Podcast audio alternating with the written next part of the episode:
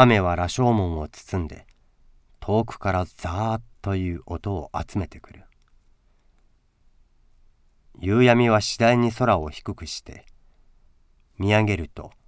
門の屋根が斜めに突き出したイカの先に重たく薄暗い雲を支えている。どうにもならないことをどうにかするためには手段を選んでいるいとまはない。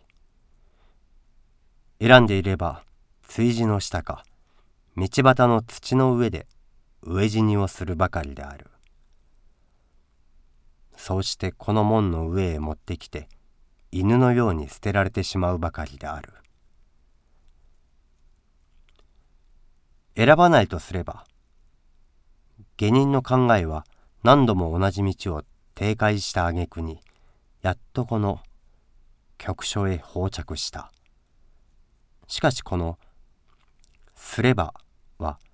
いつまでたっても結局すればであった。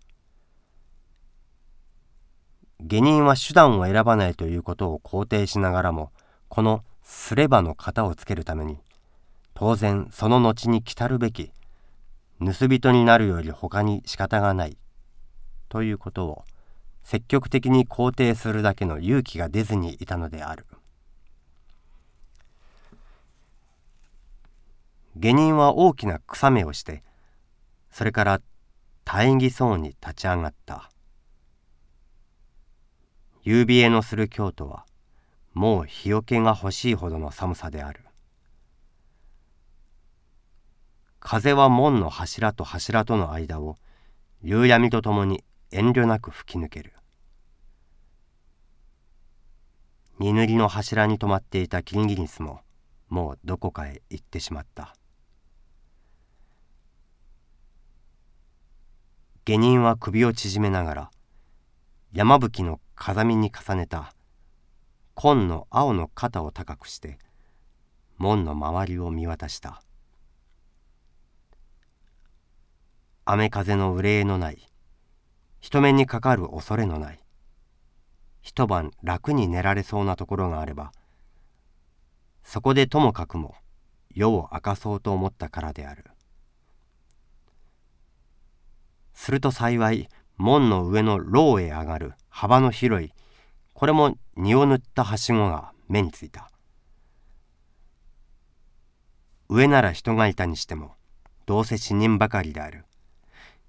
下人はそこで腰に下げた聖塚の太刀がさや走らないように気をつけながらわら草履を履いた足をそのはしごの一番下の段へ踏みかけた。それから何分かの後である。羅生門の牢の上へ出る幅の広いはしごの中段に一人の男が猫のように身を縮めて息を殺しながら上の様子をうかがっていた。牢の上から差す火の光がかすかにその男の右の頬を濡らしている。短いひげの中に赤く海を持ったニキビのある頬である。下人は初めからこの上にいる者は死人ばかりだと高をくくっていた。それがはしごを二三段登ってみると上では誰か火をとぼしてしかもその火をそこここと動かしているらしい。